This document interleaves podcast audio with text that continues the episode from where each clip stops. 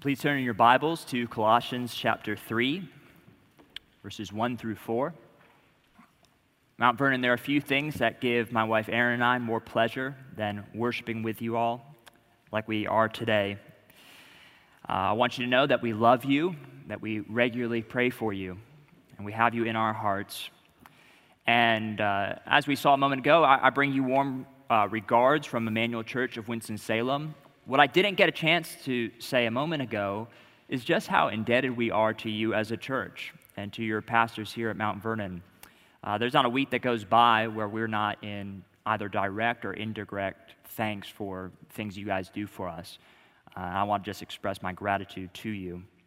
Mount Vernon remains a profound support in so many ways, and it's a privilege to bring to you God's word this morning. Paul, in his letter to Colossians, in verse chapter 3, verse 1, says, If then you have been raised with Christ, seek the things that are above, where Christ is, seated at the right hand of God. Set your minds on things that are above, not on things that are on earth. For you have died, and your life is hidden with Christ in God. When Christ, who is your life, appears, then you also will appear with him in glory. Would you pray with me?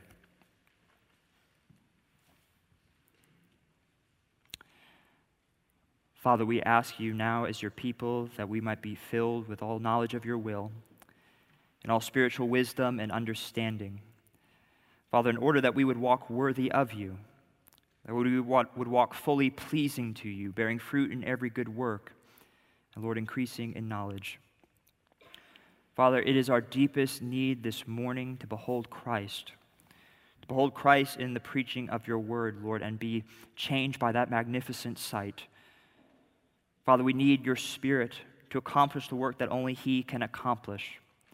Father, we pray now that sin would be convicted, that your saints would be edified, and that we would walk worthy of Christ. We ask all of this, not to our own praise, but to your praise and glory alone. Pray in the precious name of Christ. Amen. When I went to college, I was an economics major. And for those who don't know, economics is the study of the allocation of scarce resources. Aren't you glad you came to church today? Get to learn about economics.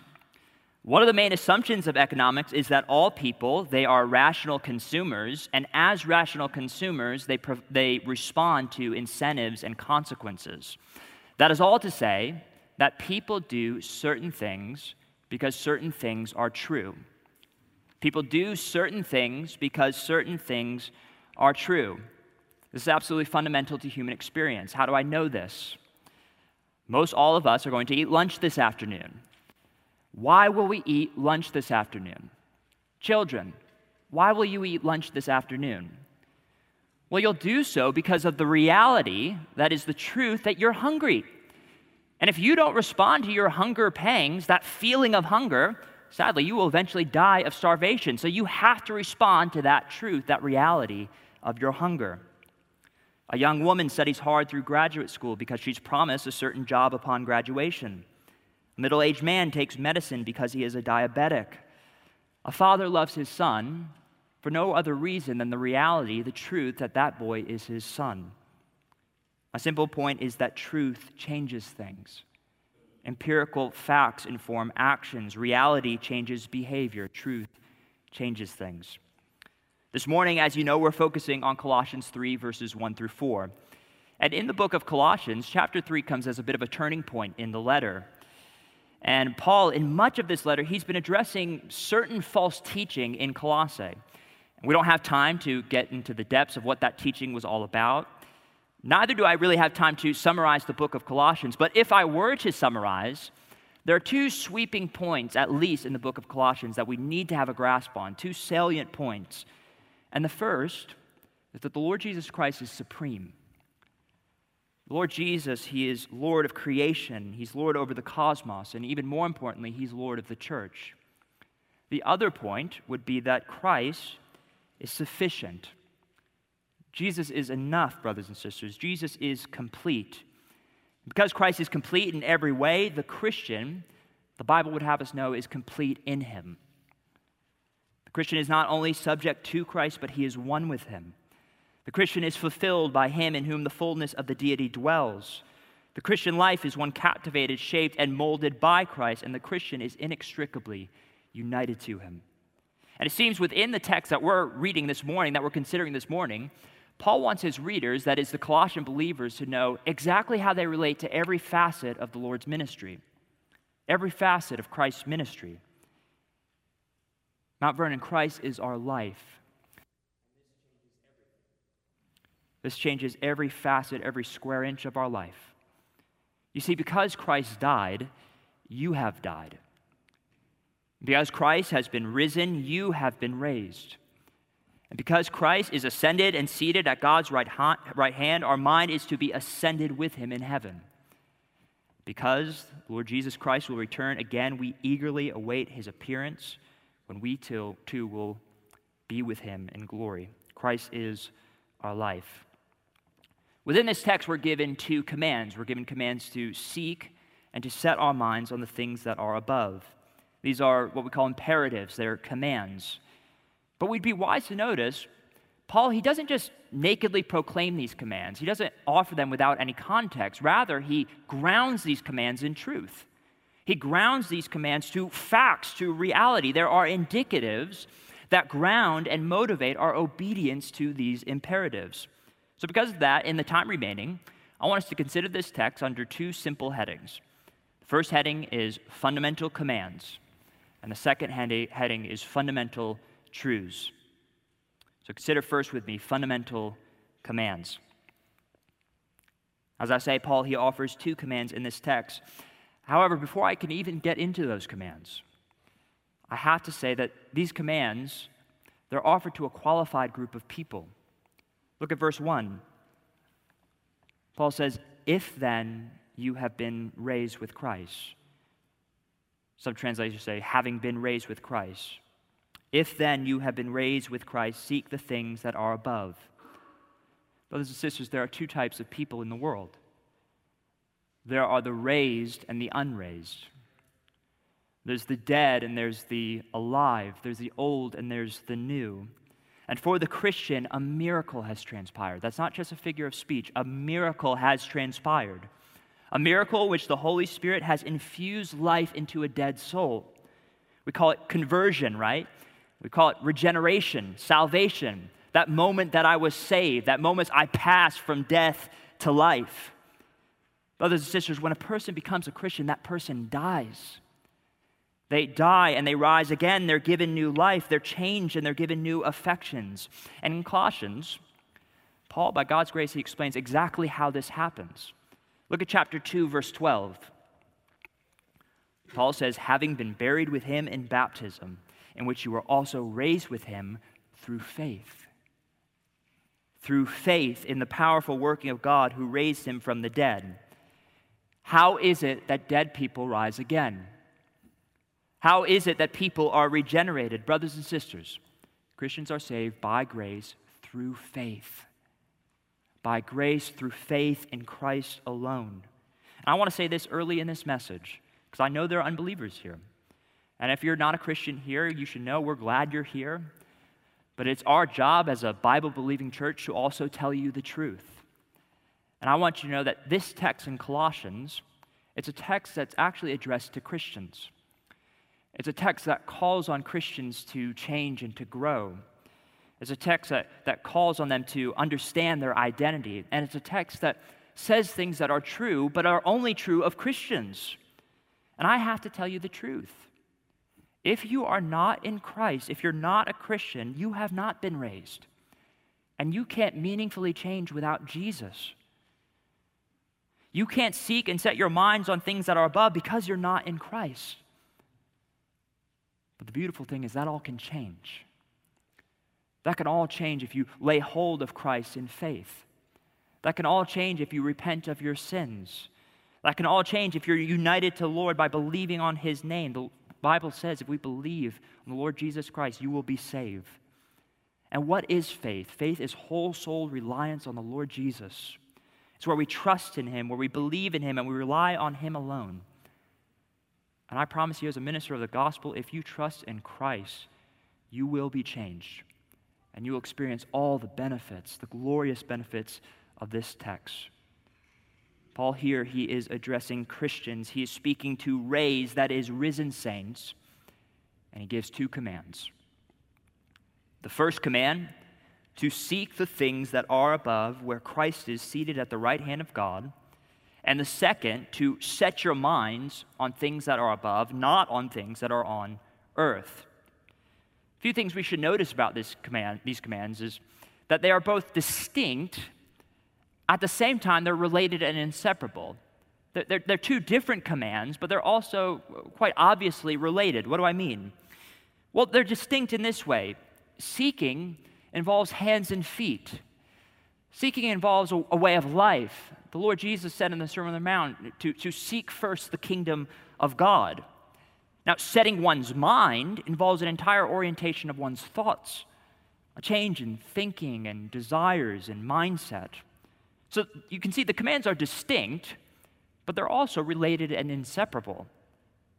You see, one cannot seek something he's not thinking about. Neither can somebody really meaningfully think about something or, or, or, or, set their mind on something that they're not seeking with their life. You know, we just started football season. I think of quarterbacks. When Tom Brady throws the ball down the field and he's throwing the ball down the field to get a touchdown, he's not doing that without making it his goal to score. Neither can he meaningfully make it his goal and set his mind on scoring without ever throwing the ball down the field. He's got to seek it. So you see, seeking with the life and setting with the mind, they're engaged, they're, they're, they're inseparable. What Paul is calling for here is an orientation of one's entire being for hands that are ready, for sights that are set, for hearts that are angled, for minds that are fixed on the things that are above. And as a good Bible reader, you might be wondering what are these things that are above? What does Paul mean when he says that we should seek that which is above? What could it mean to set one's mind on things that are above? Could Paul be wanting us to gain a greater glimpse of heaven or a sweeter foretaste of the redemption to come? Could he be calling on us to, to attain a greater fitness for glory? That's to say that we should, we should grow in holiness. Should we be laying up more excellent treasure in heaven? I don't know. I don't know exactly what Paul means by the things that are above, but look at what Paul does say. He says, Seek the things that are above where Christ is. Where Christ is, seated at God's right hand. There's a 90s band I used to listen to a lot, and they had a song in it, and the lyric of the song says, It turns out it's not where, but who you're with that really matters. Jake Chandler knows what I'm talking about. It turns out it's not where, but who you're with that really matters. See, brothers, you get the point. Intrinsic to the where of these things that are above is the who of the person of Christ himself. It's Christ Himself who's the one who is seated at God's right hand, on whom our minds are to be set. It's Christ who is the image of the invisible God, the firstborn of all creation. It's Christ who created all things. It's Christ who is above all dominions, rulers, and authorities. It is Christ who is head of the church. It's Christ who has made peace by the blood of his cross. See, it is Christ who captures our gaze and satisfies our souls. is Christ, the Lord Jesus himself, on whom our minds are to be set. And notice what Paul says about Christ. He says, Seek the things that are above where Christ is, seated at God's right hand. And what is God doing at right, God's right hand? We know God, uh, Jesus is engaged in a present ministry at this very moment. He is at God's right hand performing his high priestly ministry where he is interceding on behalf of all those who are in Christ. And it's because of that ministry that the author of Hebrews in Hebrews 4 says, Since then we have such a great high priest. You could say, since we have the Lord Jesus at God's right hand, who has passed through the heavens, Jesus, the Son of God, let us hold fast our confession. Let us then, with confidence, draw near to the throne of grace that we may receive mercy and find grace to help us in our time of need. Christian, are you in need? Do you need grace? Do you need mercy? You need to approach Christ. Scripture ta- calls on us to focus on the Lord Jesus. Because he is at God's right hand, we can approach the throne of grace. The author of Hebrews later exhorts in chapter 12, he says, Let us lay aside every weight and sin which clings so closely, and let us run with endurance the race that is set before us, looking to Jesus, the founder and perfecter of our faith, who for the joy that was set before him endured the cross, despising the, cha- the shame, and is seated at the right hand of the throne of God. The idea is this as Christ is presently seated at God's right hand, our minds are to be indelibly set. They're to be indelibly fixed and fixated and focused on Christ Himself.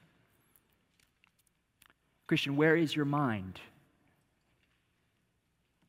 Where are your thoughts? When you think about nothing, what do you think about? Brothers and sisters, these imperatives, they're exactly that. They're imperatives. They're commands. To seek and to set, it's not a suggestion.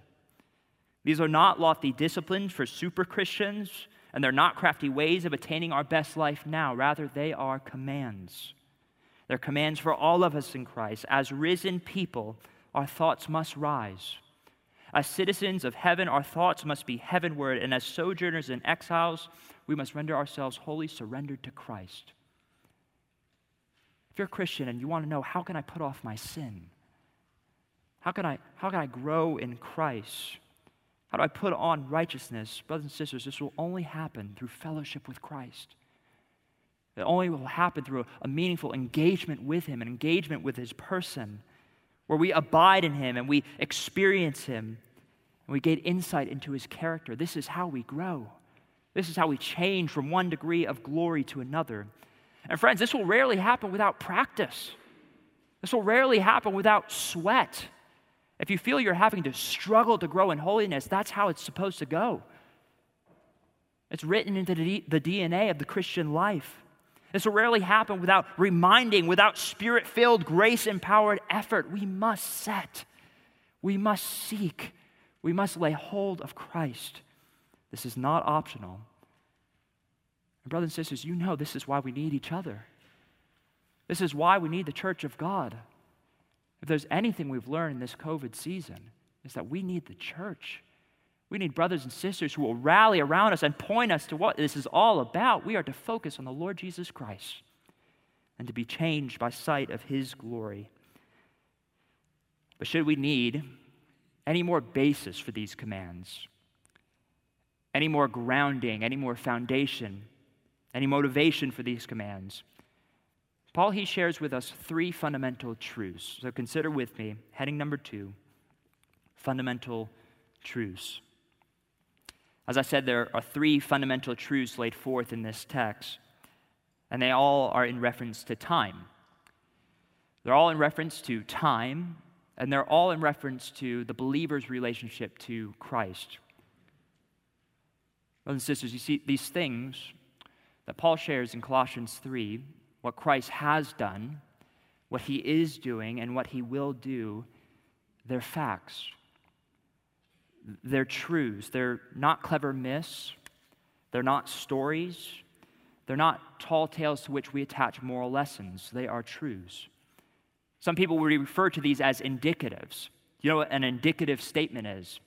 Children, young people, I wonder if you know what an indicative sentence is, an indicative statement. Sometimes kids know grammar better than adults. Uh, an indicative is a statement that indicates something that is.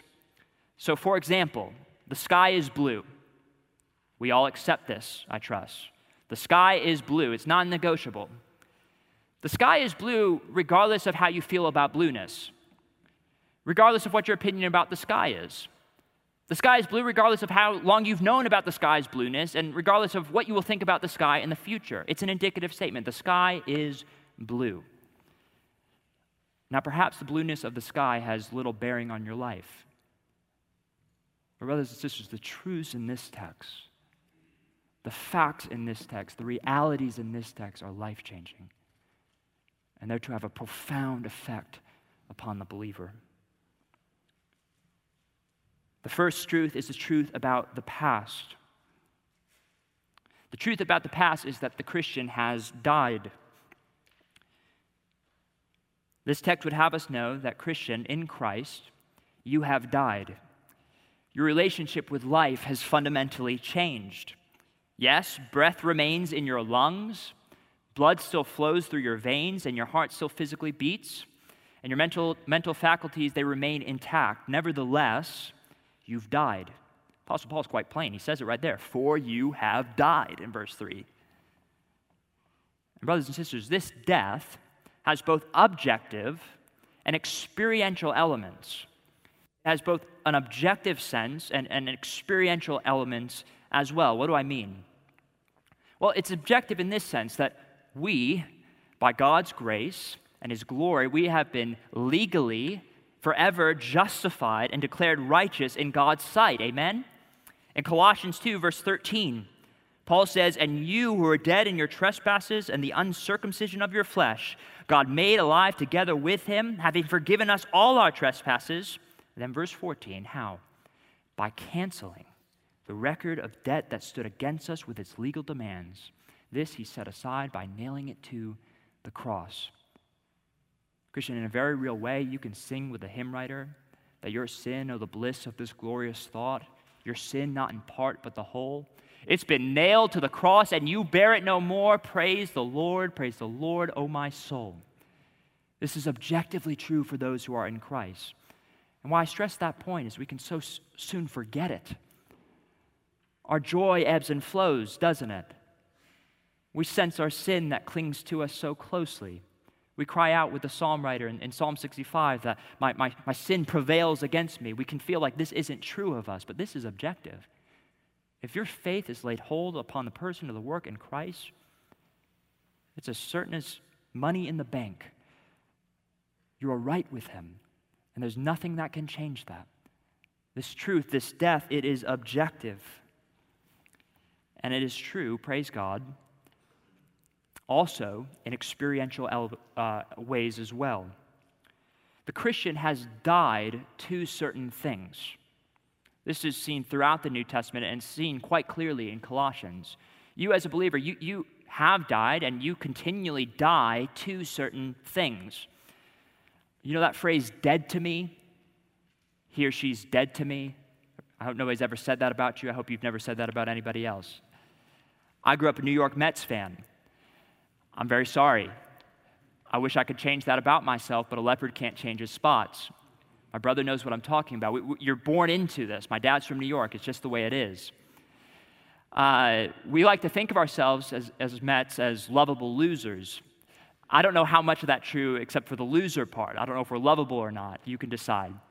But I can remember growing up, every year around the All Star break, my dad getting up angry from the couch after the Mets lose and saying, This team is dead to me. This team is dead to me. So I suppose you think he's a lovable loser. Yeah, this team is dead to me. What did he mean when he said, to, said that? I mean, I can tell you it was completely fruitless because he would, he would return back and watch them in the spring. But when he said that, what did he mean? He meant, I'm done. I'm fed up with this team. I'm no longer going to watch this team. They no longer have a sway with me. They no longer have influence on me. I don't care about them anymore. I'm done with this team. They are dead to me. Brothers and sisters, that might seem like a silly example, but it's not unlike what we do with so many things in our life. As Christians, we've made a fundamental break with so many things in our life. We've died to elemental spirits and the human and human tradition, Colossians would tell us. Colossians 2, verse 20, Paul says, If with Christ you have died to the elemental spirits of the world, why, as if you were still alive in the world, do you submit to regulations? Why are you submitting to man made human tradition. you have died to those things. You're alive in Christ. That's what Paul is saying. The Christian has also died to empty philosophy. We see this in Colossians 2, verses 8 and 9. But closer to this text, our text in Colossians 3, Paul would have us know that Christians have died to sin and the world. Christians have died to sin. Colossians 1, Paul says, And you who were once alienated and hostile in mind, and doing evil deeds, he is now reconciled in his body of flesh by his death, in order to present you holy and blameless and above reproach before him. Some of you remember what it was like to be alienated, to be hostile in mind, your mind just being enslaved to the devil, and to perform evil deeds. But Paul says we have died to these things, and we have been raised to newness of life, and we have been presented to God as holy and blameless. And it's also clear that the Christian has not only died to sin, but they've died to the world. Look at verse 2 and 3 of Colossians 3. Paul says, Set your minds on things that are above, not on things that are on earth, for you have died. Friends, it's clear that there are even non sinful, yet earthly things that no longer have sway. They no longer have pull on the Christian. You see, this is why the Apostle Paul, he pits the fact that we have died against the command to no longer set the mind on earthly things. You see that? There, there, there's contrast there. We're to no longer focus on earthly things. Why? Because we have died. We have died to this world. The idea is this a Christian, because of his union with Christ in his death, has made a fundamental break with the world. The sins, the lusts, the cares, the concerns of the world, they no longer govern his thinking and actions. The Christian no longer looks like the world. He no longer talks like the world. He no longer smells like the world. He's no longer caught up in earthly things. And why? It's because, with respect to sin and worldly things, he has died. He shares in Christ's death, and to the fullest, extent, he is alive in Christ. And this means a distinct divorce from the world. And this means it includes a profound shift in focus away from earthly things. I fear that one of Satan's most subtle yet insidious attacks against the church is through the sin of worldliness. Worldliness has infiltrated the church in profound ways, in sobering ways. So many non Christians, they look at their Christian friends, whether they're merely professing or sincere, they look at their Christian friends and they look at their worldly friends and they see no difference. They see no distinction. They see nothing that separates them from the world. Brothers and sisters, Christian, consider what would it look like in your life to die to the world? Remember the commands in this text. They're to seek that which is above and to set our minds on that which is above, to seek Christ and to set our minds on Christ. Think if the action of seeking, the action of seeking Christ, if that looks like something in your life, what would it look like in your life to unseek the world? If the command to set one's mind on things that are above, if that looks like something, what would it look like in your life to unset your mind on earthly things? Christian, what are those things in your life that you must die to? What are even those good things that have captured your heart? What are those things that have stolen your devotion to Christ? Could it be your children? Could it be your money, retirement, vacations? land, houses. Brothers and sisters, this earth is not our home. The Bible says that we have died, therefore, let us live as dead men and women. Namely, those who have died to sin and the world and have been raised, have been raised to righteousness. The truth about the past is that we have died. We have died and gloriously been raised with Christ. Consider, secondly, the second truth, truth about the present. The truth about the present is that the Christian's life is hidden with Christ. Paul says in verse 3 that our life is hidden with Christ in God. I think it's always important to ask the Bible questions. What does Paul mean by the word hidden? Have you thought about that? What, what is Paul getting at when he uses the word hidden? This is a word we actually don't see Paul use very much in his writings. But he's, he's getting at something here. Well, friends, there are two obvious dimensions to the word hidden. The first is the idea of security.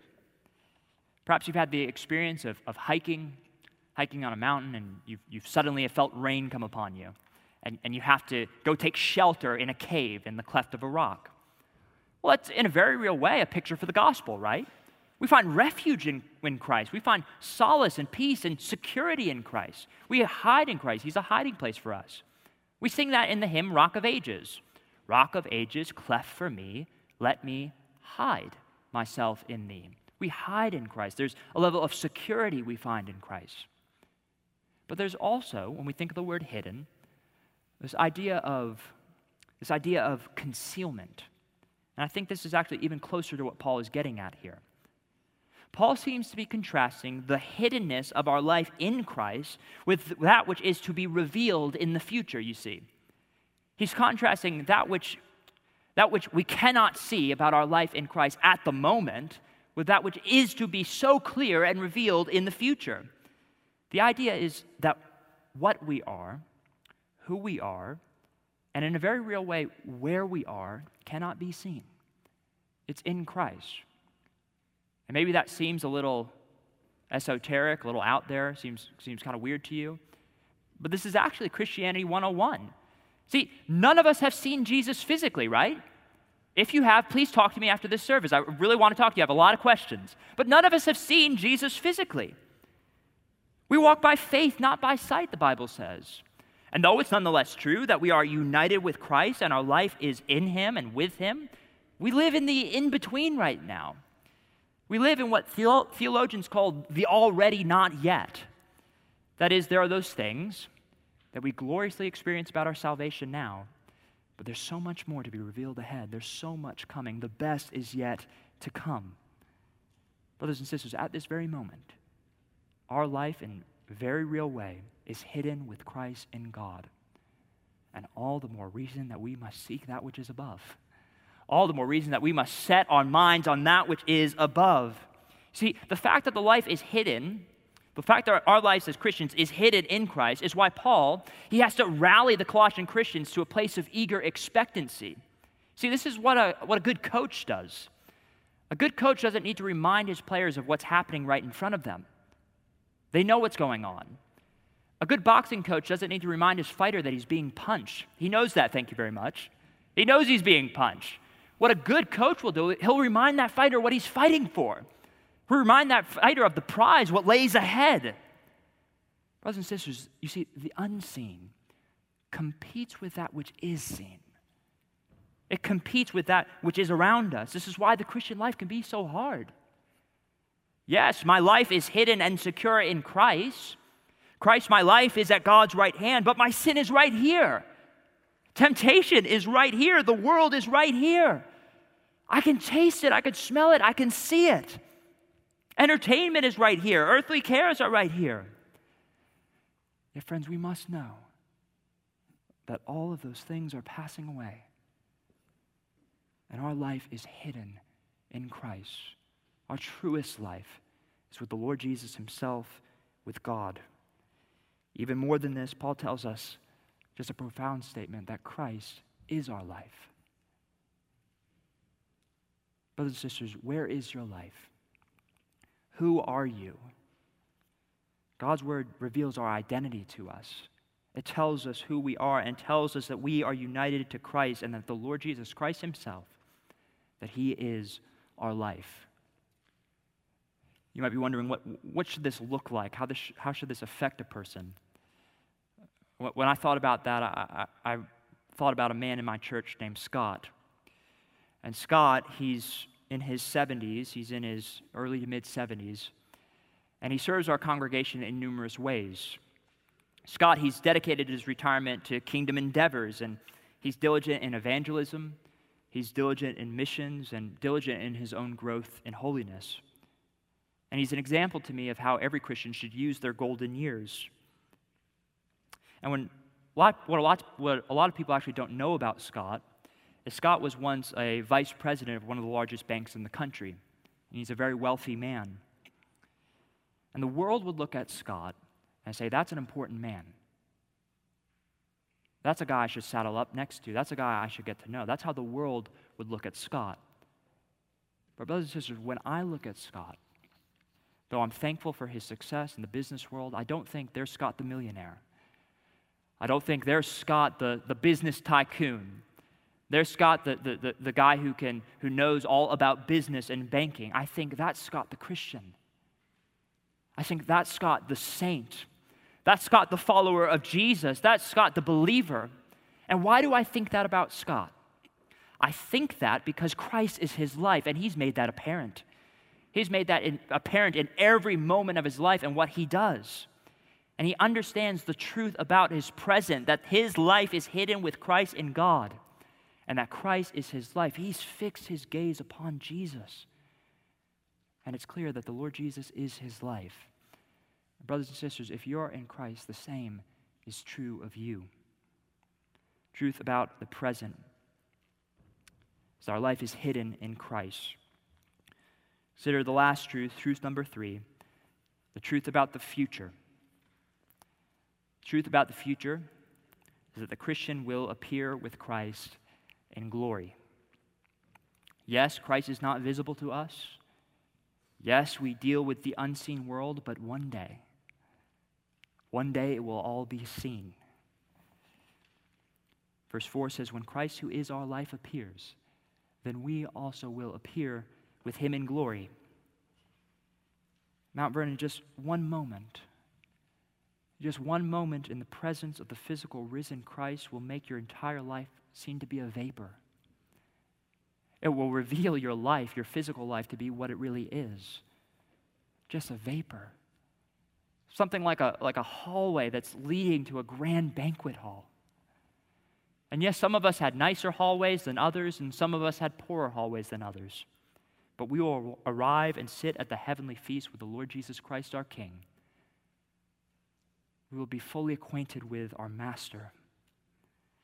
And Brothers and sisters, the text tells us that we will be changed. Some of you know what it's like to feel pain. Some of you know what it's like to suffer loss what it's like to experience sickness, to struggle with ailments of all sorts. And all of us know what it's like to feel our remaining corruption. All of us know what it's like to feel our sin that clings to us so closely. All of us know what it's like to cry out with the psalmist that our sins they prevail against us. But then then we will be changed. I heard one theologian say that would we not be in a perfect state we would be tempted to worship one another because we will be glorious. Yet we know we will be gloriously and forever reconciled with Christ, our King. Brothers and sisters, this is our future. This is our hope. This is our certain hope. And this future changes things. It changes your present, it changes how you live your life. You might be thinking that this is hardly a very practical sermon. How am I supposed to apply these truths to my life? Christian, what Paul has described in this text is who you are. He's revealed your identity to you. He's described who you are, namely who you are in Christ. And you see, brothers and sisters, because Christ is your life, this is to change everything. This is to change everything about your life. I fear that many Christians make little progress in the faith because they've grappled little with their identity. They haven't considered who they are and who they are to be. They know little growth in Christlikeness because they know little about Christ. They have low thoughts of the Lord Jesus. And when they look at their lives and see that they look like the world, it's because the world is what holds their gaze. And they don't know how to put off any uh, put off sin because they don't know what else they're supposed to put on. Brothers and sisters, to be a Christian is to be a new creation. It is to be a person who has died and has been risen with Christ. It's to be a person who, with unveiled face, beholds the glory of Christ. And that precious sight, that glorious sight, changes us from one degree of glory to another. It's to be a person who looks to Jesus fully as the founder and perfecter of our faith.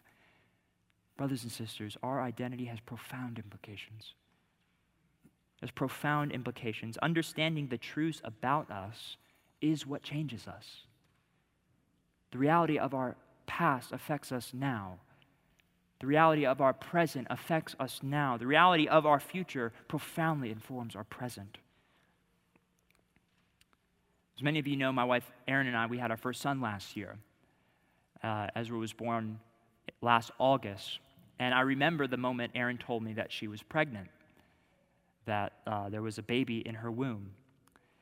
And the reality that there was a baby in her womb that would one day come into the earth and breathe the same air, that changed my life. It changed my life. The reality of our future changed our present. It changed both of our present. We read strange books about childbirth. Erin quit her job. We prepared a nursery. Friends and family threw Erin a baby shower. You ladies at Mount Vernon threw my wife a baby shower. Now, can you imagine if we did any of those things and there was no baby coming? Ladies, can you imagine showing up to my wife's baby shower and saying, When's the baby due? Oh, there's no baby. I just love baby toys. And I love getting baby clothes. That'd be ridiculous. Men, can you imagine helping me build my son's crib and say, When's your son due? Oh, oh, there's no baby. I just love baby furniture.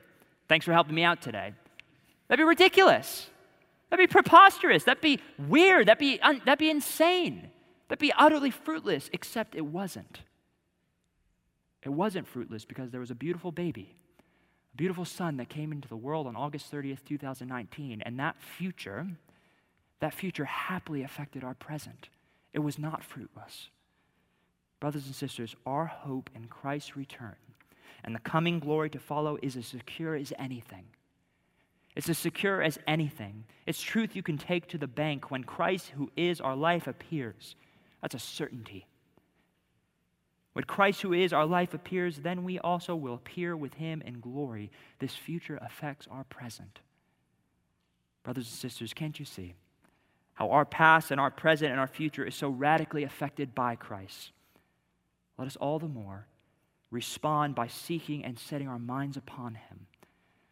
Lord Jesus Christ is our life, and this changes everything. Would you pray with me? Father, we thank you for the truths of your word. We thank you that your word is sharper than any two edged sword.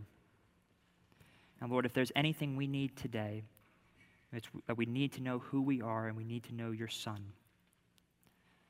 Lord, we pray that you would help us with unveiled face to behold the glory of the Lord more clearly today. And Lord, we pray for this congregation, for the brothers and sisters here at Mount Vernon, that they would see that these truths are made manifest clearly in their lives, who they are in the Lord Jesus. Brothers and sisters, I pray that this truth would have just a changing effect on all of us here. Father, we ask your blessing on us now and the rest of our worship. We pray in Christ's name. Amen.